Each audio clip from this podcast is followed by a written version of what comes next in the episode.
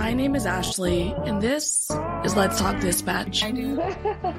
You're gonna do it. Do it really well. And I believe the world needs more dispatchers. Around in the mud, blood, and plus beer. years that I'm not working Fourth of July. Fourth of July, Say which I community policing, right? What about community dispatching? So, on this show, with the help of my guests, we will educate, empower, and support the heroes behind the headset. right.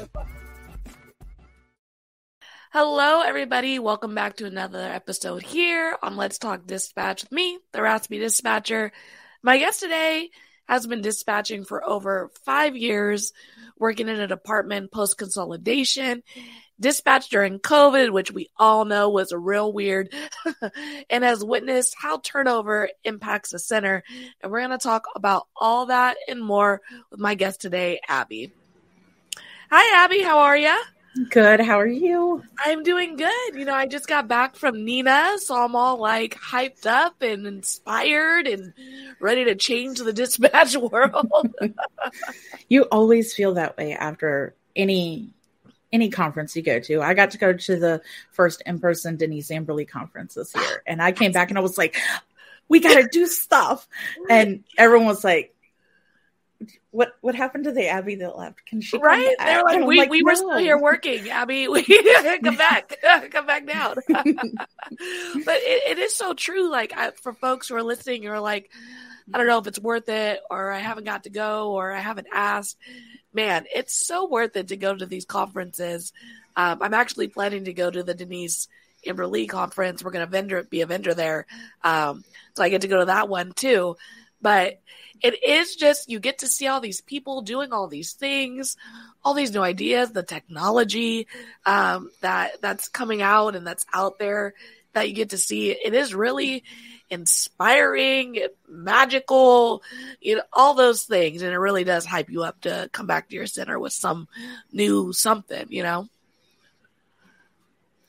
It, it really does. It really does. I was lucky to bring back some information from my boss this year, and it's gone all the way up to the county level, and oh. they're going to be implementing something because of it. So it's, I don't know if it's been announced, so I'm not going to say it, but he told me because I saw it and I was like, hold up. We did that. And he's like, yeah, it was you guys. Oh my god, so cool. So, well, how did you get into public safety? What is your story, Abbe? So I was working in a factory and I was with my first ex husband. I've been divorced twice. Um, one before 911, one during 911. And I said, I don't want to do this anymore. So I became a nursing assistant. And I got in contact with a guy that I was uh, in high school with, and we'd remained friends all these years. And he was like, Yeah, I'm a 911 dispatcher for Orange County. You should totally put in for it. And I was like, All right, cool. So I put in for it. And they, they were kind of in a weird spot because they weren't consolidated yet. Hmm. But then when they consolidated, they didn't have enough people. So that's when I got the call six months after my application. Isn't that was like- wild? It's For Folks who are thinking about going through the process, you gotta hang in there, man. You gotta hang Well, in.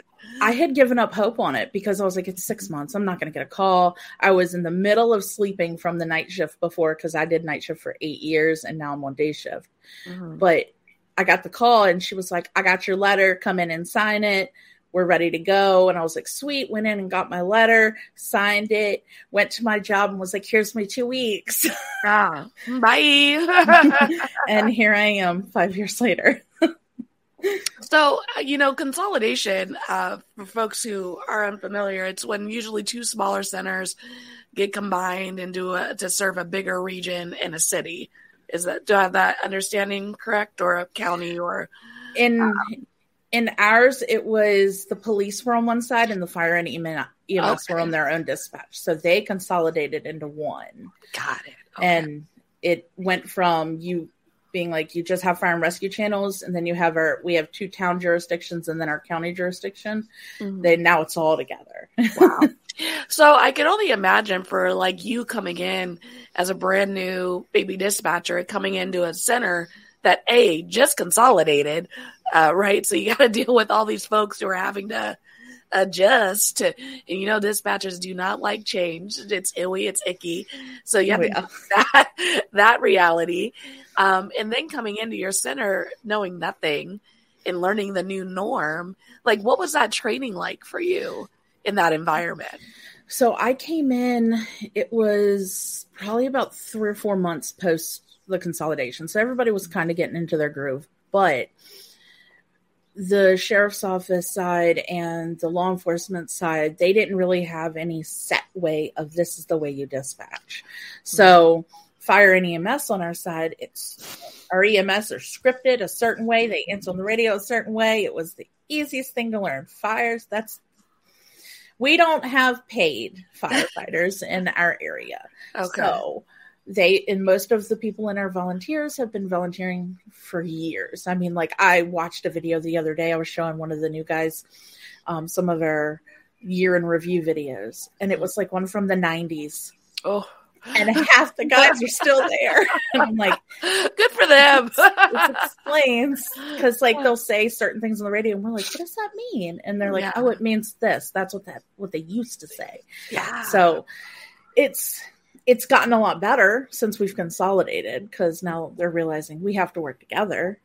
Mhm. But it was the training was a little like the fire and rescue side, there was just so much training. And then law enforcement, it was like, this is what we do.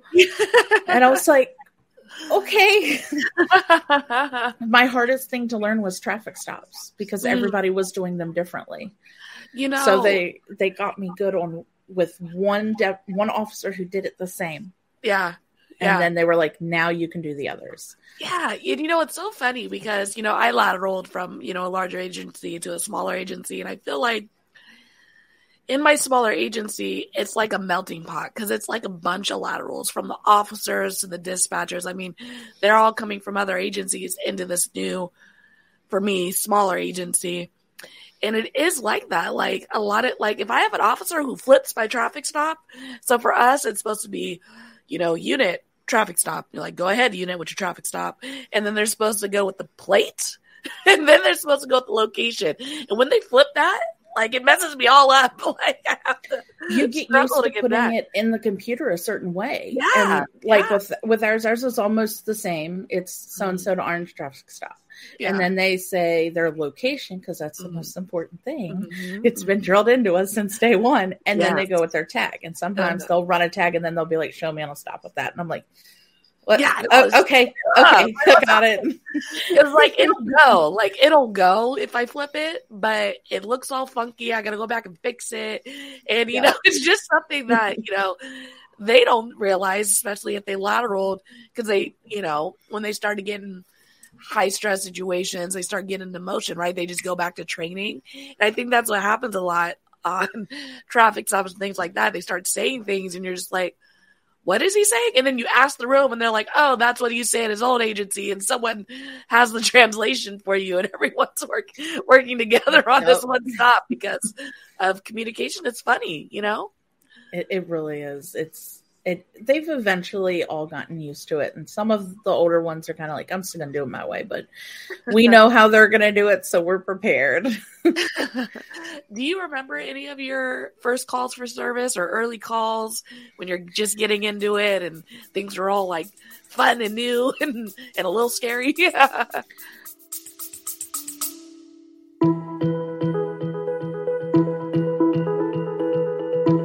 Before we continue, we wanted to take a moment to thank our partners at Prepared. You can learn more about the awesome support and technology Prepared provides to first responders by heading to prepared911.com. Partners like Prepared help to continue our mission of supporting, empowering, and educating the heroes under the headset. You can learn more about our resources and partnerships by heading to theraspydispatcher.com. Now let's get back to the show.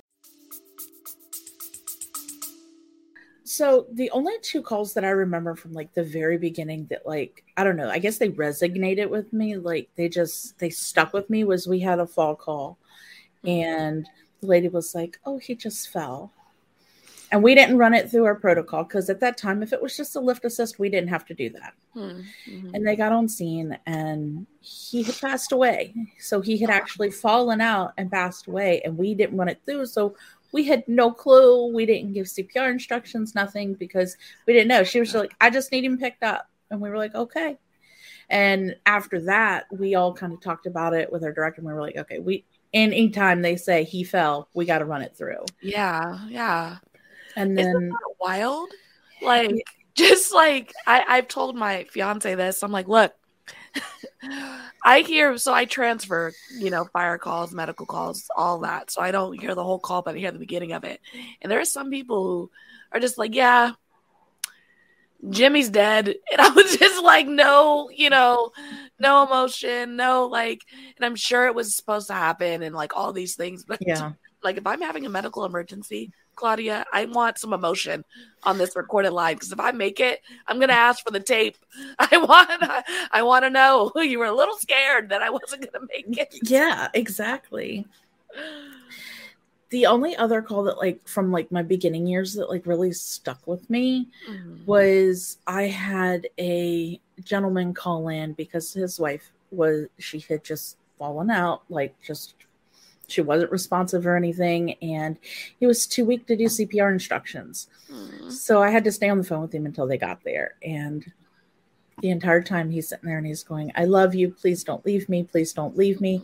It is one of, I think it's, I think I've had like two calls that I've cried right after. And that was one of them. And I was just like, I can't. I was like, he broke my heart. Like I wanted her to live. I wanted them to get there because he was too weak to do CPR. So I was just like, oh my God, my heart is breaking for this man right now. And I can't help him. I've done everything I can. He he couldn't walk to even Yeah. get to her, but he knew that she wasn't breathing. yeah. And I was just like, oh my God, I there was nothing I could do.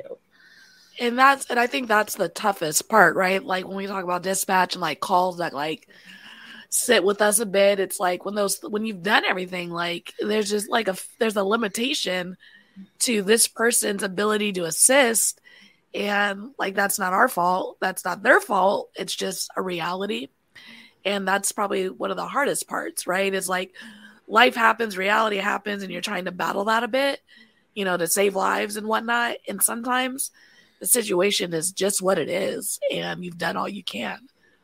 Yeah. It's can only do so much. I mean, but we do everything we can. Yeah. So talk about tough calls and like what that looks like for us. Let's talk a little bit about, you know, like peer to peer support in dispatching. What are your feelings about it? What is your experience? What do you think we need to look for, do as peer to peer folks in our centers to help deal with these tough calls and these tough things that we deal with? So in my center, we're currently in the process of creating one, and it's the whole county that's doing it. And we had concerns about like confidentiality and stuff, Mhm. but there also has to be with the people, if you're going to create this peer support group, you have to have people that people can trust in it. Mhm. Not like if there's people that there's been trust issues with, with things that have been said, they probably aren't your best bet. Mhm. Mhm. So you need to make sure these people are trustworthy people. You need to make sure that they're willing to listen to you. They're not going to take anything back and tell everybody what you said. Mhm. But it, we also need to understand that it doesn't have to be somebody that works in our center. It Mhm. can be somebody you met at a conference and you became good friends with, and now you're like, you know what? Hey, I need to call and talk to you. I had a really rough night, and they're there for you. It Mhm. There needs to be an outlet for us because people think because we're not on scene, we don't see it. We're not we're not affected by it. That's Mhm. complete trash. We are Mhm. very much affected by it because we're sitting here listening to I don't know Billy beat the crap out of Barbara on the Mhm. phone and now Barbara's agonal breathing in the background. We can't help anything because Billy's not going to help her. He just did it to her. yeah. And we're just like, what, what do I do? We get that emotional trauma, and then we're expected to go home and then come back and do it the next day. And a lot of places don't do the debriefing and stuff.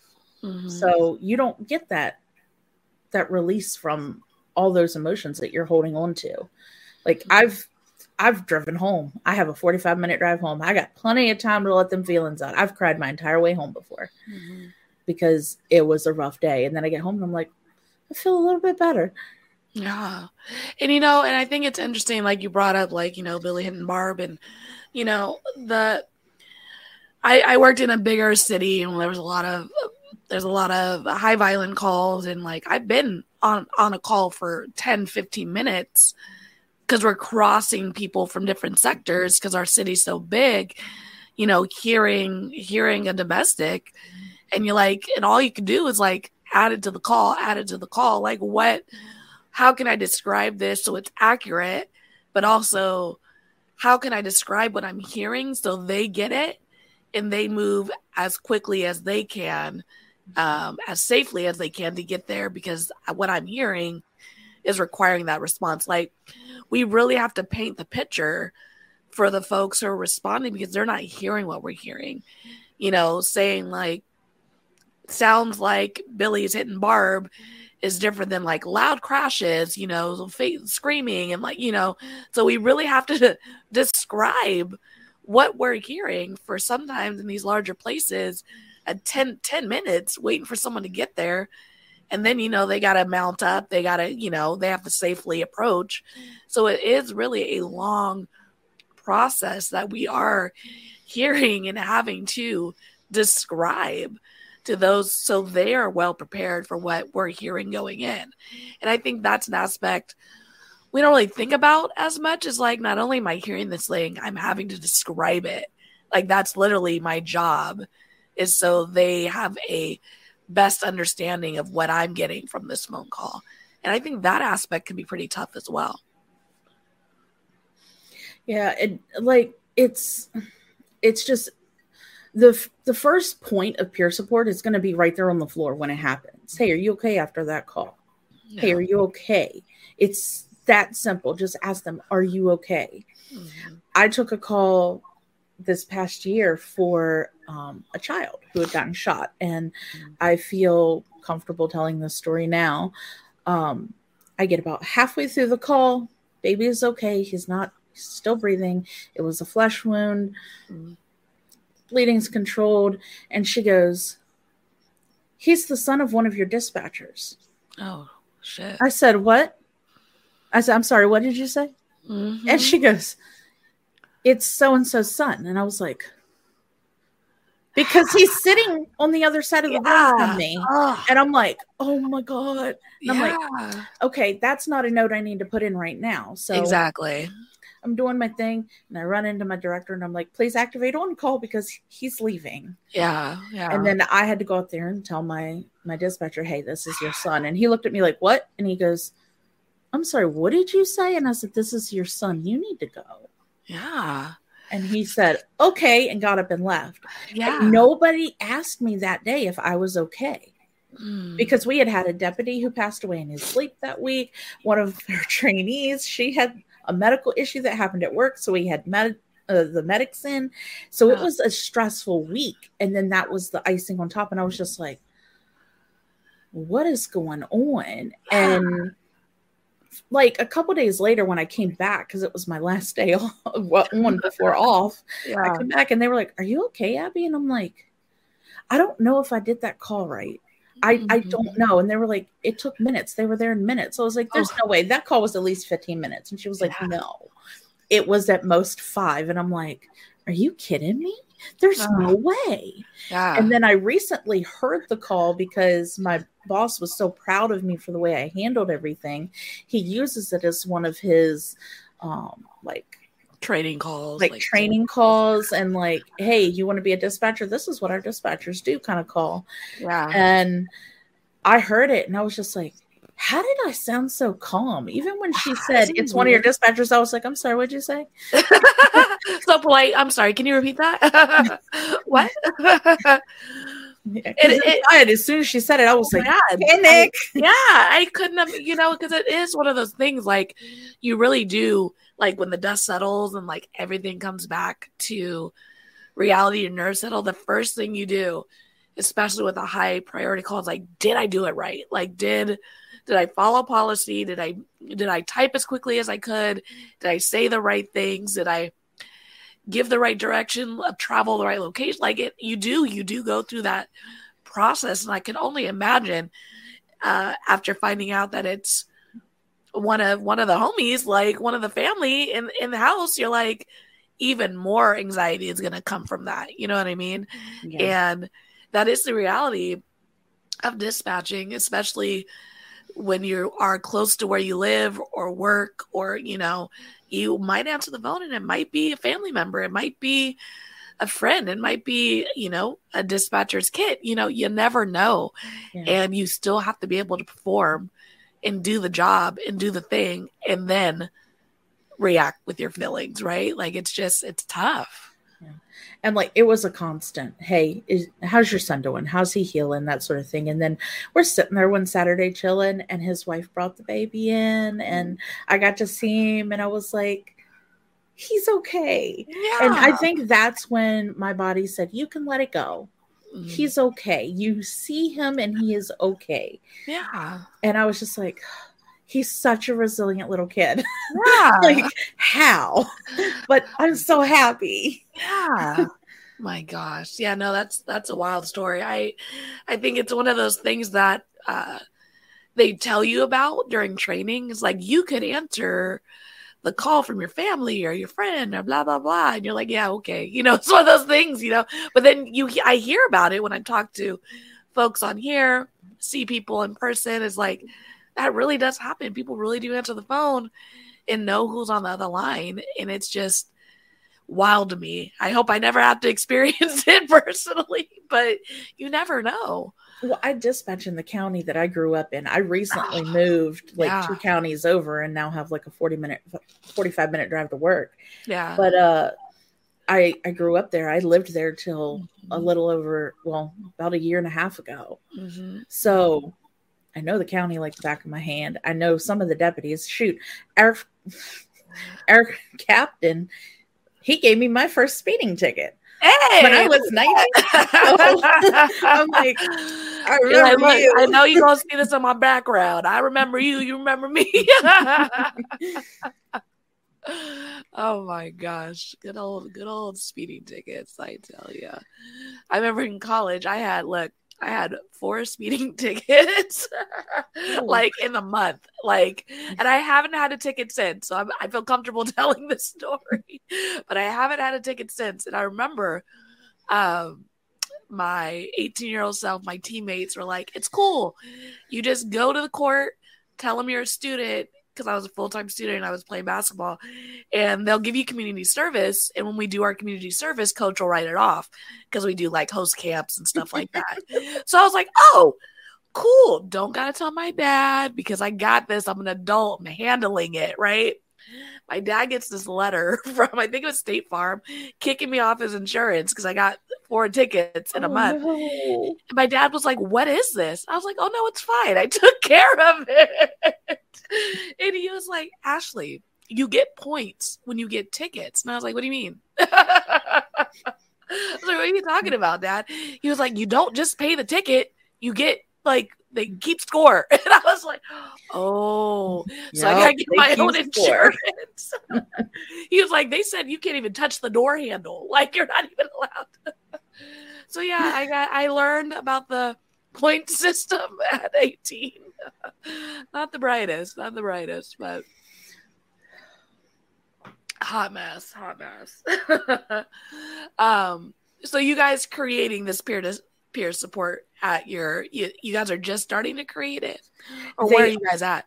There, I think the primary steps have been done. Mm. I'm not on it. We have other people that are on it, and they Awesome. have to go through some stuff, but they have like little cards that they can give us, like if we need Aw. help or something like that. But it's they haven't really broadcasted it much, and I wish Okay. they would more. I Mhm. wish that it was out there more. And yeah, we all know it's there, but like tell me tell me what it does. Tell me what it can do for me. Give me more info on it to make me feel comfortable with picking up that phone and calling that phone number.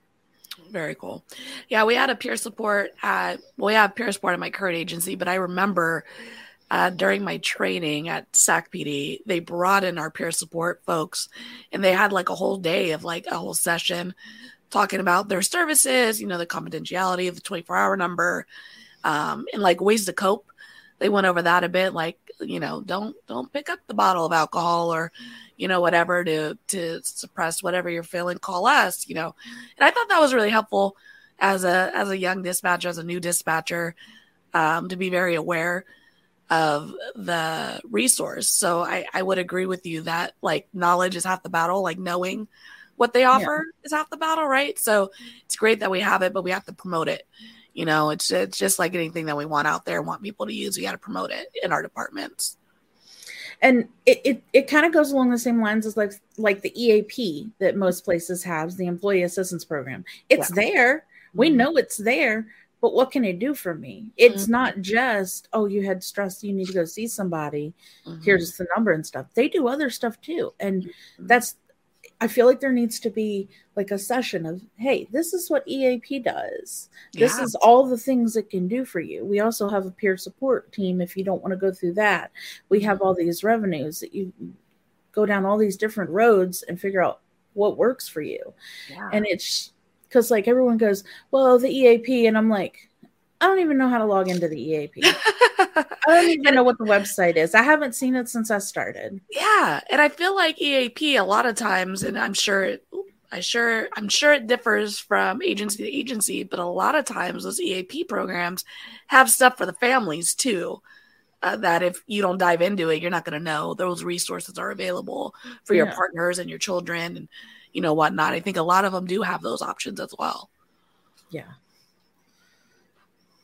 So let's talk a little bit about what it was like dispatching through COVID, because that was a weird moment, I think, for every agency. And I think every agency handled it differently, you know? so I wonder what your experience was like working through COVID. So we were in our old center, and our old center was in the basement of a building that used to be a a Leggett's, is what it was then. Leggett's turned into Belk. it's okay. a clothing store. They got like appliances and stuff, but it was a three story building. We were in the basement um, it was very musky. They always put us in the basement. no windows. You're like, it doesn't matter if I work day shift or night shift. I, it's I, dark. Yeah. I post I post reels of my new well, my old center had windows too, but like every time I post the window, and they're like, You have windows? I'm like, why they why is everyone putting us in the basement? Yes, they put us in the basement. So mm-hmm. we were in the basement and our console room was like I swear, my dining room downstairs is bigger. it was very small. We could fit four consoles, and we were less than six feet apart from each other. So wow. COVID hit. I actually had taken a trip to Nevada where my sister was living at the time. Mm. And um, she's now in Arizona. But I had flown there and COVID started hitting the US hard. Yeah like the Sunday before I was supposed to fly back. So I was starting to look into okay, do I need to reschedule my ticket and get home? Mm-hmm. But I got on the plane, I got back home, and they were like, We really thought about putting you on quarantine for two weeks because you had been in an airplane and COVID's hitting really hard. Luckily, they didn't because I had no symptoms. So I was like, Cool, yeah. this works. But we went through it for a little bit, and they were like, no sheriff's deputies in the center. We had like a little box we put papers in. They'd be buzzed in. They could come to the box, wave and mm-hmm. leave. We had tic tac toe mm-hmm. on the window with dry erase markers to play with them because we had a good relationship with them. And then now we can't have any contact. Yeah. Well, then it got bad. One uh, one person got it, and that whole shift got it. So that whole shift had to be covered. Yeah. So then they hung. and I'm telling you, we were sitting really close. They hung up clear plastic shower curtains in our center beside us so that our our breath couldn't get on me.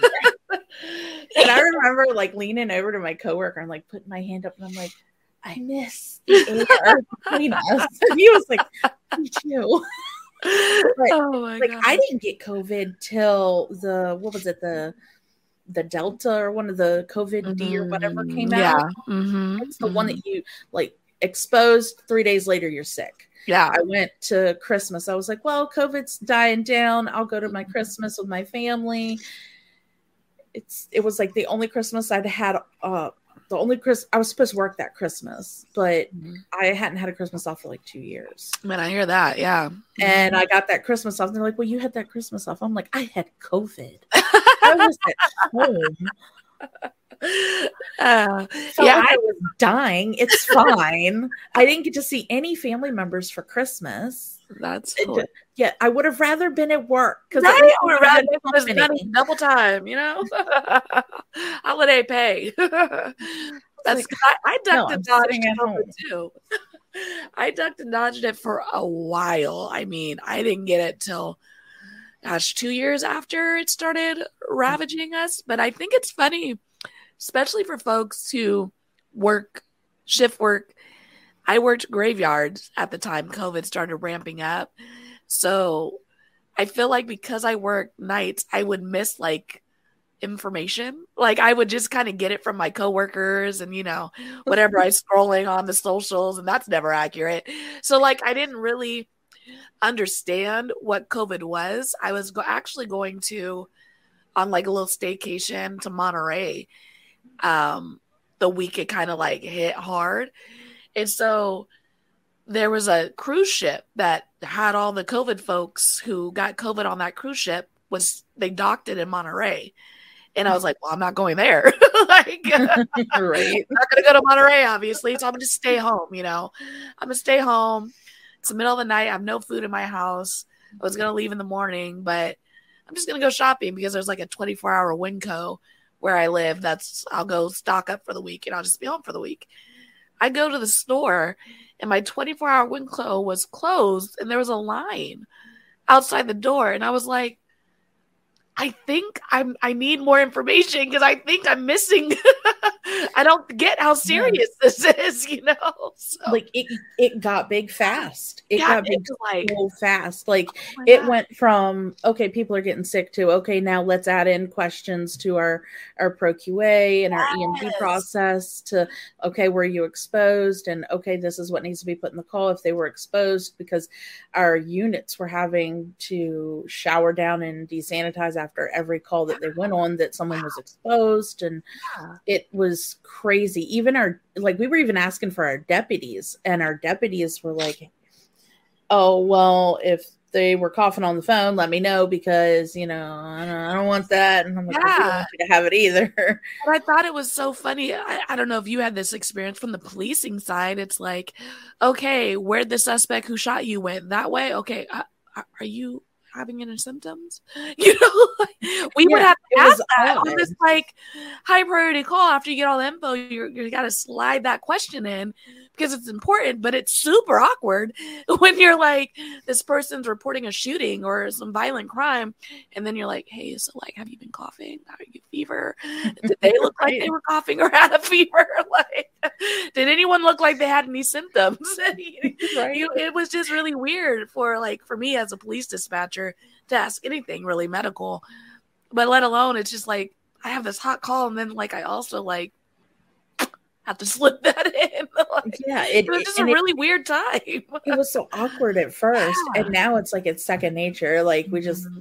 roll with it. I and they're just like, "Oh no," because a lot of people understand now. yeah, yeah, it's still a risk. It's just not as big and prevalent as it Mhm. was, but it's still a risk. People are still going to get it. Oh yeah, I still I ain't gonna lie, y'all. I when I'm on a plane, I'm still masking because I believe that is where COVID lives. If it is, if it's living anywhere, it is on the planes. That is my Yeah, personal Everything opinion. lives on a plane. Right, Everything. so like if you're going to catch something, it's going to be on a plane. yes, that's what I'm saying. So I can ride, feel the person next to me's breath. right? Oh, and the little fan thing they got going, it's not enough. I'm like, No, it's I'm not enough. Like, you, you got this big old jet plane and you can't push a little more air through them vents. Yeah, Come just a little bit, a little, just a little bit. You know, I'm not asking for much, just a little smidge.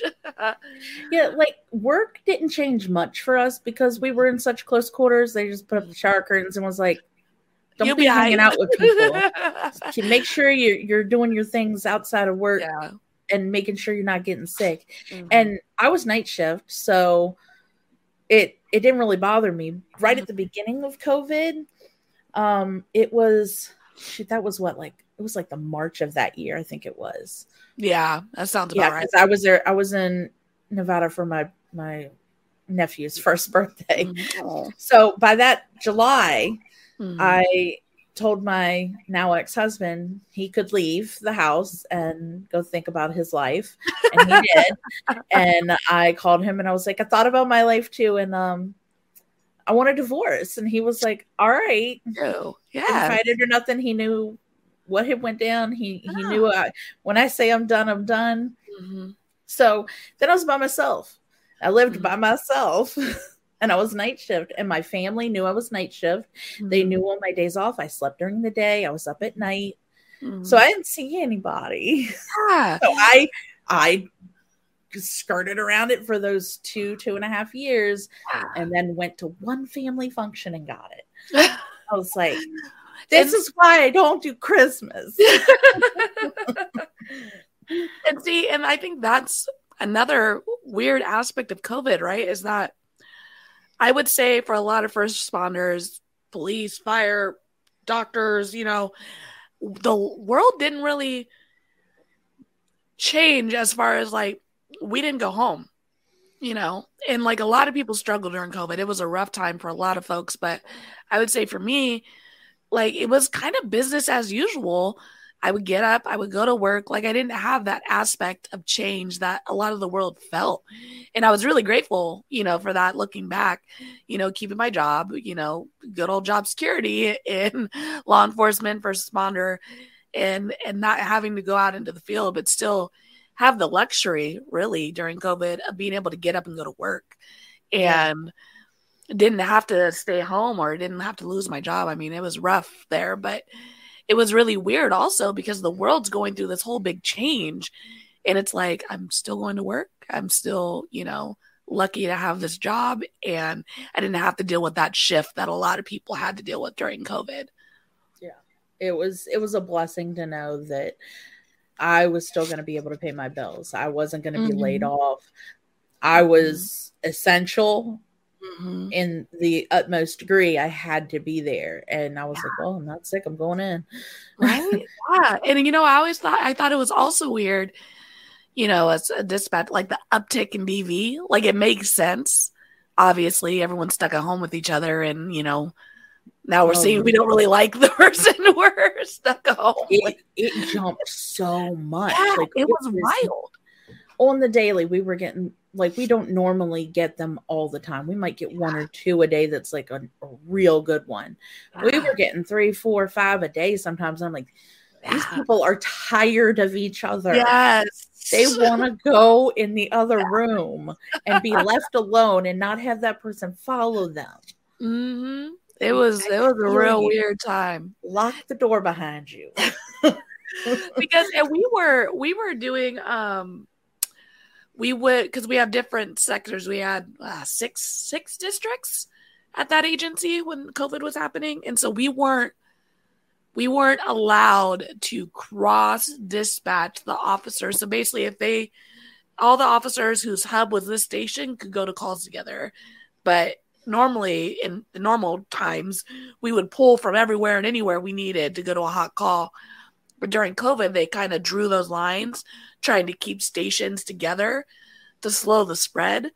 I mean, but, but we would ask Sergeant, like, we ain't got nobody. Is it okay to cross sector or whatever? But it was weird having to make those little adjustments that you really don't think about. Like someone who gets paid more than me thought about it, uh, but how it really rolls down and affects dispatch because you're sitting here like, normally I would send so and so to this call, but I can't now because I have this COVID lines that are drawn, which rightfully so, so we can slow the spread in our stations. But the world is still happening and the, the calls are still coming in, and it's tough, you know, like simply just, it was tough. It was. It really was. um but I think I think we're at a good place. I think folks are getting back to normal. I definitely think, like I said, I still mask up on planes because that's where I think it lives. Um, but we're definitely getting to a good spot with COVID, at least in our dispatch centers. I'm not feeling it as much as I was in the past. Yeah, I you don't hear about it as much anymore. Mhm. Like it's you hear about it now when somebody gets it that you know and you're like, "Oh, Mhm. it's still here." Mm-hmm. But like Mhm. w- when it was that Christmas, that one spread so fast. Like we had so many people that were sick just in the county that I dispatched in that I was just like, "Wow. yeah, Wow, that that really got out of hand because yeah. even I didn't I, even I got it." And I was like, for some reason I wasn't catching the first one, but this one Gosh. Yeah. Crazy. All right. Well, let's talk about this Marcus 988. You're developing that or working working on developing that with your county or what's what's the Marcus 988? So Marcus 988 um the 988 is the new number for the suicide hotline. Awesome. Instead of having to remember the big old 1-800 number, they can dial 988 and they can get a healthcare professional who can help them with whatever situation they're going through with their mental health. Mhm. And then they can refer them to where they need to go. Mhm. Um, other people can call if they feel somebody's doing it, whatever. So in our center, when we get a call that's a mental health call, we have different stages of Marcus that we go through one, two, three, or four. Four being the most severe, one being, hey, they just need to talk to somebody. Mhm. And with that, we would transfer them to 988 and go, okay, how, they're yours now. A level two, it's like, uh, you know what? They're kind of on the fence. Let me, I'm going to stay on the line with 988 when I transfer and see if I need to send them somebody. A Mhm. three and a four, it's basically they are, they either have a plan or they're acting out their plan. They're aggressive, they're agitated, they're doing some self harm Mhm. in any sort of way. And we're going to send you law enforcement and we're going to go ahead and get our medics out there as well so that they can check and make sure you're okay. Mhm. Thing is, I went to my boss and I said, Well, tell me more about Marcus 988. And he was like, This is all I have. And he gave me the stuff, and I'm like, Hmm. This this is all you have? He's like, Yeah. And I'm like, hold up. I Yeah. got this. So I've been creating a PowerPoint that is going to be used in our center to go over like why Marcus 988 came about, Mhm. what it's about, some you know mental health terms that you need to be aware of um, that people may say. Um, because if it's a healthcare professional calling in, you do kind of need to know some of them. Yeah. Then different things that can stop us from doing our job correctly with Marcus 988, like um, your third party callers. Third party callers are always going to be a problem. Oh, well, I'm friends with so and so on Discord. I know they live in this city, in this county. Oh. This is their first name. And that's all I know. But this is a phone number. And you're like, okay, I'll see what I can do. Yeah. And then we have to go with that. but- Mhm. Mhm. Marcus 988 actually started because of an incident that happened. The Marcus program in Virginia started because of a gentleman who was shot in Richmond, Virginia, Mm. which is about an hour and a half from where uh, I dispatch from, an hour from my house. Um, Okay. The guy thought he was. He had, I think he had a knife or something, and he was going through a mental crisis. And he thought he came, he was coming at him. There was something that made him think he needed to shoot this man, so he shot Okay. him. Mm. And the man ended up dying from it. Mm. And Mhm. they found out that he had had previous calls within the past like week to a month Mm. they were mental health calls. He needed help. Nobody got any help. So now it's pushing this hey, we need to get help to these people who are calling us for help. Yeah. And I've been blessed to have a good experience with Marcus. Some people Mhm. don't when they call the 988 number. yeah. I called one lady three times in a day and she was like, Hey, it's so and so again. And I was like, Hey, it's it's me again. Yeah. you know? And like it's so good to like get that satisfaction of transferring them, getting them the help, and then knowing that you help. Because like I had a 15 year old boy call and he he said, I'm thinking about it. I don't have a plan. I, I know my mental state is not good. I need help. And I got him over there and I stayed on the line and she gave him resources and stuff Mhm. and then she went to hang up and I asked him if he was still there. And he was like, Yeah. And I was like, Just know, I was like, if you can't remember that you need to call 988, you can always call us here. Don't mm-hmm. think that, oh, it's not an emergency. I was like, Your life is an emergency. You need to Yeah. Yeah. and sure. he was like thank you so much like he was in tears the poor kid we had it and i actually i ended up sending a deputy out to him too and i was like please just talk to him he needs somebody to talk to face to face because i don't mm-hmm. feel like being on the phone helped him but knowing he can call back if he needs to did but can you just go talk to him please yeah.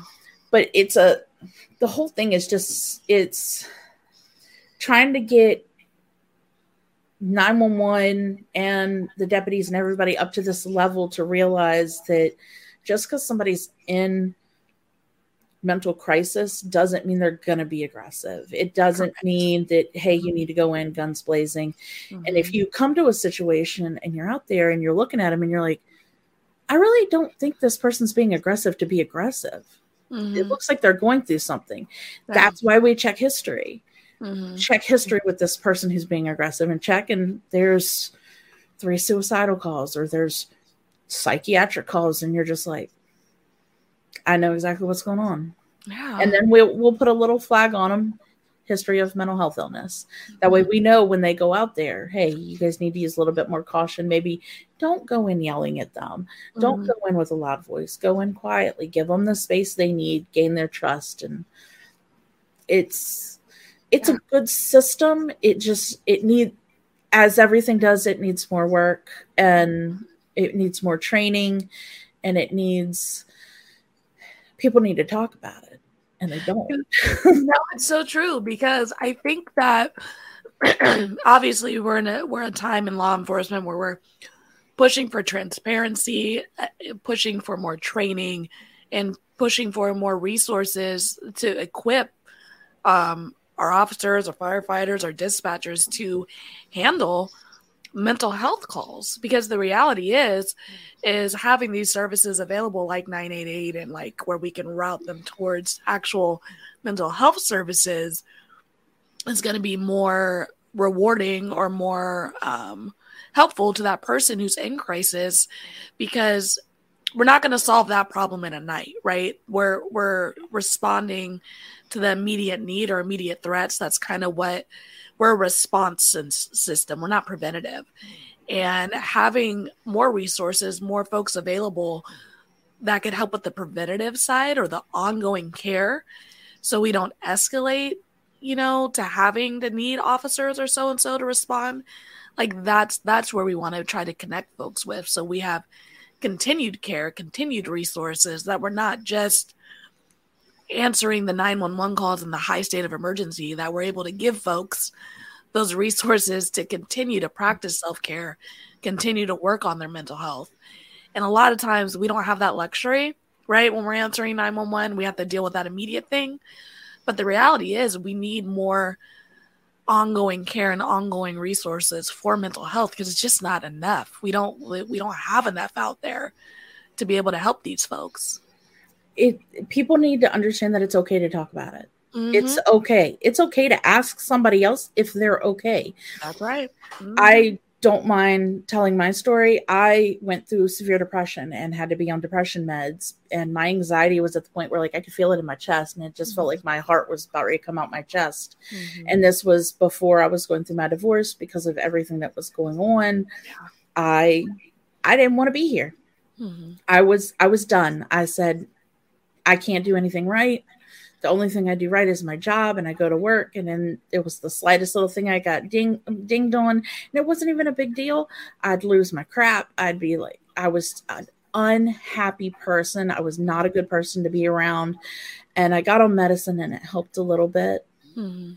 And I remember the turning point that I knew that I it was a big problem. I was laying in bed one day and I, w- I had been there for like an hour, two hours. Mhm. And my now ex husband came in and he goes, Are you going to get out of bed? And I was like, No, I, Mhm. I can't. I physically can't. And he said, What's wrong? And I was like, I don't want to do this anymore. I don't want to live anymore. This life is killing me. I'm living my own personal hell. Mhm. I don't want to do this anymore. I want to die. And he said, Okay. And left the house. He he just left he walked out Yeah. and he left a loaded gun in the house Mm. and that's when i looked at myself and i said you have a problem and you need to figure out how to fix it 6 Mhm. months later he was no longer in the house Mm. and I, it was a two year process to get myself back to being a happy person and it was hard because i felt that i needed that other person and i was like i don't need anybody if i can't be happy with myself Mhm. and it was so hard and i wished and wished and wished that somebody at work would have looked at me and said you're not okay i can see it they told me after the fact after i had gotten through everything they were like we're so glad you're happy again. You looked like you were having a really tough time. And my mm-hmm. response was then why didn't you say something to me? Yeah. why didn't you say something to me then? Because if you could see it then i was going through it and i probably did not know. Yeah. And you know, I think it's definitely tough for folks, but like sometimes you just gotta you gotta extend the hand. You know, sometimes people just need that hand extended. So if you see someone at work who looks like they're struggling, no, it doesn't need to be a big thing. Just pull them aside, just be like, hey, like, could I help? You know, is there anything like it doesn't have to be deep. It's just extend the hand. and you you don't realize you're working with these people i don't know what how long of shifts you guys work we work 12s Yeah, same.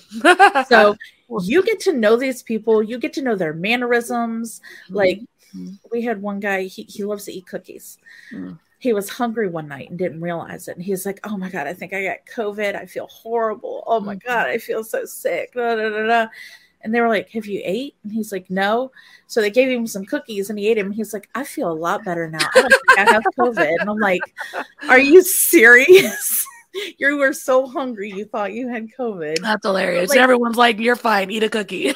right and it's it's like you get to know these people so when they come in and they seem off something happened hey do you want to talk about it do you need a moment do we need to get somebody else in here so that you can go take care of something anything like i was calling out of work for mental health days yeah. because i couldn't physically get out of bed and Mm-hmm. function as an adult because i didn't want i didn't want to be around people And for folks, i didn't like me yeah, mental health days are a real thing. And I know I feel like it's maybe frowned upon, air quotes, in our line of work. It's like if you're not dying, sick, sniffles, you come in type of thing, especially before COVID. But like mental health days is it's it's a day to be to get better. You know what I mean? And that's what our time off is for. So don't think that you need to have a cold, you know, to take care of yourself. You know, if you got the time, if you need the day, take the day. you know, I would, me personally, and I think as a department, you know, we should all have this mindset is that if I'm going through it, if my coworker's going through it, I don't mind coming in and covering that shift. You know what I mean? Like that's that's how we should be operating. If they need a day, whether they're actually like physically sick with the sniffles or they just need a mental health day, like I'm down to cover that shift because I want someone to cover it for me when I need it. And that's that's the reality that we should be living in. So if you're listening and you're like, I don't know about a mental health day, you should. If you need it, take. It you know, we got to take care of ourselves to do this job and to live our lives, let alone do this job. and the other thing is like even as like other people who are seeing people call out and then people who are calling out keep track of it because you might be like why does this person always call out on this day? Mhm, and then you look at it and you're like maybe they're going through something. Maybe there's something that happens that day that does it. And you can go hey do you need some help? I see you got a little something going on maybe. Or go to a supervisor and say hey i've noticed this. Can we check on them? Yeah. or like like we had we've had people call out three four days in a row and then they're like oh we think there's something wrong. We're like do they need anything?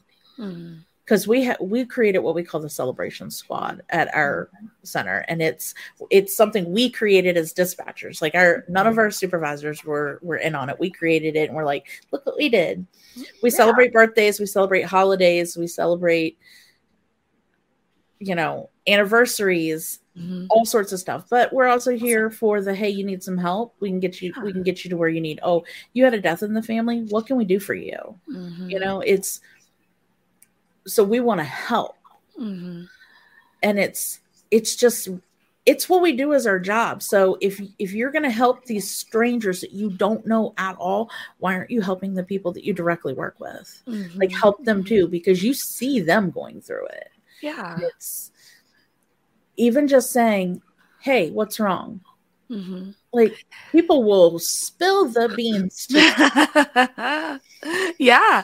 And see, like, I love like Celebration Squad. Amazing. I love when dispatchers create great experiences in their comm centers because I do think sometimes we get caught up on what management or what our supervisors are doing for us, you know, coming downhill. But in the reality, we're in there every shift with our with our coworkers for 12 hours a day.